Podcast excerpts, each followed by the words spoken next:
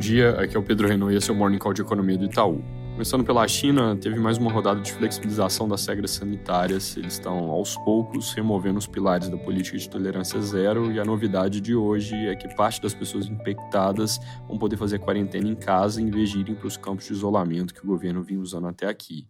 Eu digo parte porque ainda tem algumas condições que o governo não detalhou completamente, por exemplo, depende da intensidade do caso. Também vão diminuir testes em massa e um total de 10 novas medidas anunciadas. Havia alguma expectativa de que eles fossem reduzir o status da doença, na prática passando a identificar como algo menos arriscado, mas essa ainda não veio. Outra novidade na China é que, segundo o noticiário local, o governo considera colocar uma meta de 5% de crescimento para o ano que vem.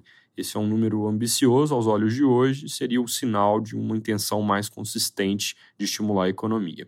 Na Europa, saiu o PIB do terceiro trimestre, com alta de 0,3% na comparação com o anterior, um pouco melhor do que a prévia que tinha sido divulgada com alta de 0,2%. A expansão veio de investimento e consumo das famílias, que mostraram resiliência com relação aos problemas causados pela guerra, mas essa resiliência não deve se manter. O quarto trimestre provavelmente será bem mais fraco e 2023 vai trazer recessão para a região. Aqui no Brasil, ontem a PEC da transição foi apresentada e votada na CCJ. O relatório do senador Alexandre Silveira veio menos enxuto do que se esperava, porque diminuiu a janela de quatro para dois anos, mas manteve o valor total em 198 bilhões, que é o que havia sido proposto inicialmente. Isso gerou insatisfação entre os senadores, e aí, depois de negociação, eles costuraram um acordo que diminui o valor total de 198 para 168 bilhões, aprovando por votação simbólica o texto que deve ser discutido hoje no plenário do Senado. Sobre esses valores, a proposta inicial era 175 bi fora do teto, correspondentes ao Bolsa Família, mais espaço extra para gastar parte da receita para fazer investimento também fora do teto, cerca de 23 bilhões. O que mudou ontem foi que os 175 caíram para 145. E aí, somando os mesmos 23, a gente chega nos 168. Outra mudança que ajudou o texto a prosperar foi que eles voltaram à ideia lá de trás de fazer as medidas valerem já em 2022, e o que libera dinheiro para o Congresso atual gastar em emendas de relator que tinham sido bloqueadas por falta de recursos agora nesse fim de ano.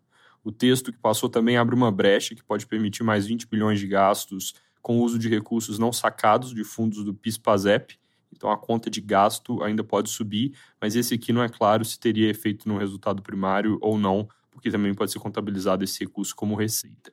Além disso, tem um ponto que não tem exatamente a ver com a PEC, mas que vale lembrar, é que lá no final do orçamento o relator ainda pode dar uma inflada de mais uns 20 bilhões no teto do ano que vem.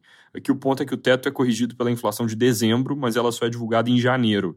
Então, se o relator quiser abrir espaço, ele pode usar uma estimativa agora mais gordinha do IPCA de 2022, nesse caso uma estimativa mais antiga, e aí com isso ele abre um espaço adicional. De novo, não tem a ver com essa discussão em si, mas é algo para se ter no radar, porque tem chances de adicionar mais uns 20 bilhões no espaço que eventualmente vai ser aberto por esse waiver.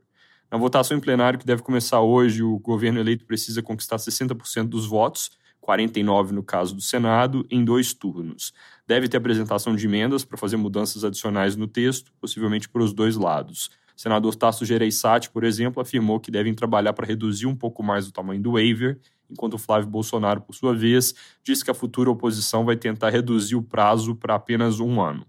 Falando sobre emendas de relator, hoje elas voltam ao centro das atenções com o início do julgamento no STF sobre esse assunto, onde vai se acompanhar com cuidado o voto da atual presidente Rosa Weber, que é também a relatora das ações sobre o tema.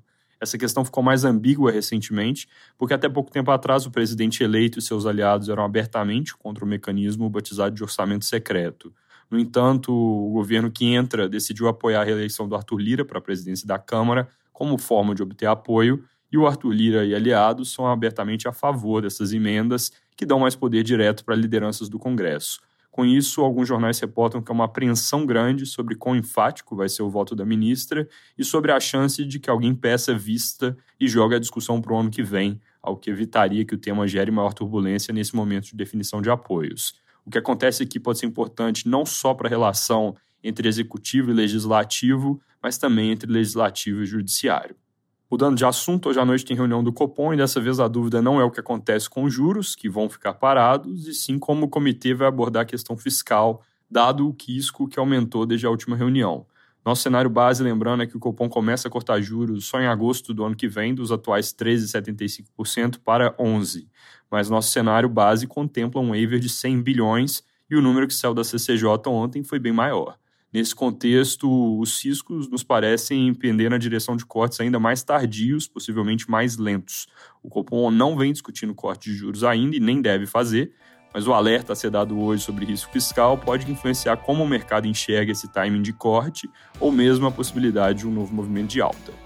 Para terminar, lembrando, amanhã acontece o nosso evento Macrovision e ainda dá tempo de fazer inscrição para assistir online a uma série de painéis sobre política, economia internacional, política monetária, inovação, sustentabilidade e muito mais.